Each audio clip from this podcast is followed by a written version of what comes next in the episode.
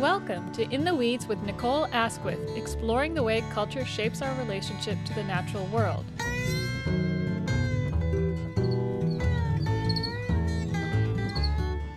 Hey guys, how's summer treating you?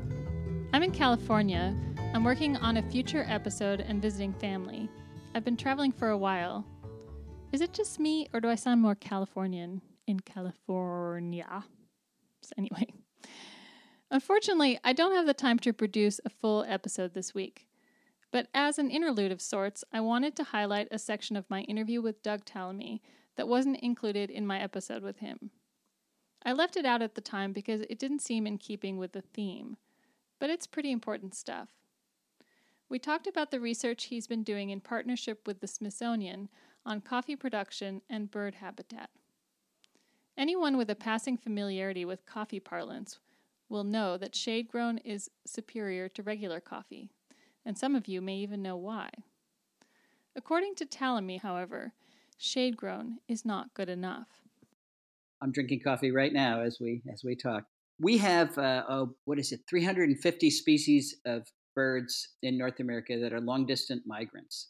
So they're flying, uh, we call them neotropical migrants. They fly down to the tropics, either Central America or all the way down to South America to spend the winter. And most of the areas where they are now wintering, you know, they were primary habitat, primary forest, and everything was great, but now they are coffee farms. So the, the standard line has been if the coffee is grown as shade coffee, so canopy trees are either retained when the coffee goes in or they're planted, they shade the coffee, but they also provide habitat for these wintering birds. Uh, well, we've been we've been looking into that, and the problem is it depends on which tree is is throwing the shade. We just got back from Peru actually working on shade coffee, and it's very distressing to see that most of the shade is being created by eucalyptus or by pines. Neither of those are native to Peru, and neither of those plants are producing any of the insects that the birds need while they're in that shade coffee. The birds that are migrating are insectivores. They're going to the tropics because the insects from from you know the temperate zone are gone in the wintertime. They need to eat insects every single day. And if they go to a eucalyptus shaded coffee farm, there's nothing to eat. So uh, we're we're trying to um, you know we're being sensitive because coffee growers b- grow eucalyptus to get the lumber out of it. But if they want to be certified as bird friendly, and that's the certification that you should look for. It's it's the Smithsonian brand of certified coffee. It's got the strictest requirements. So any any coffee that is labeled bird friendly uh, has been grown under shade, and and we're trying to make that the right shade. Then then you're assuring that the birds have had uh, the ability to to spend the winter and and eat in that in that coffee. There like 40 is it 40 million acres of, of coffee in central america right now. It's a huge amount of area and if all of that is taken away from birds in terms of their overwintering we're going to lose an awful lot of species of birds.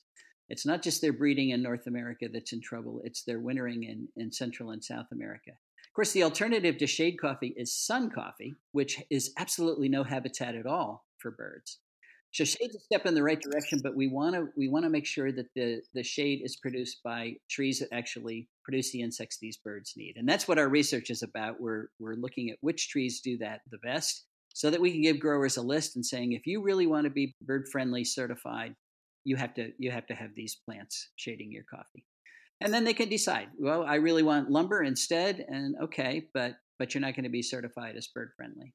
I happen to live with a coffee dork though he tells me that his case of coffee dorkery is mild compared to some. Still, the beans have to be fresh, they are weighed and then ground before being filtered through special Japanese filters.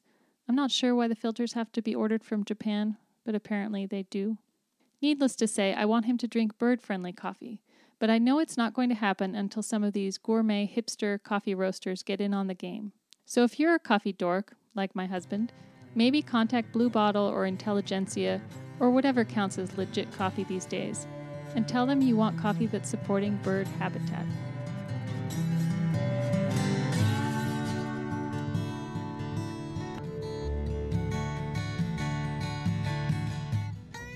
I'll be back in two weeks with an episode that asks the question, or rather tries to answer the impossible question what is culture? If this podcast is about how culture shapes our relationship to the natural world, I suppose we need to know what we're talking about when we say culture. Culture. In the meantime, if you'd like to support the podcast, please write us a good review on Apple Podcasts or wherever you listen, or tell a friend. Thanks.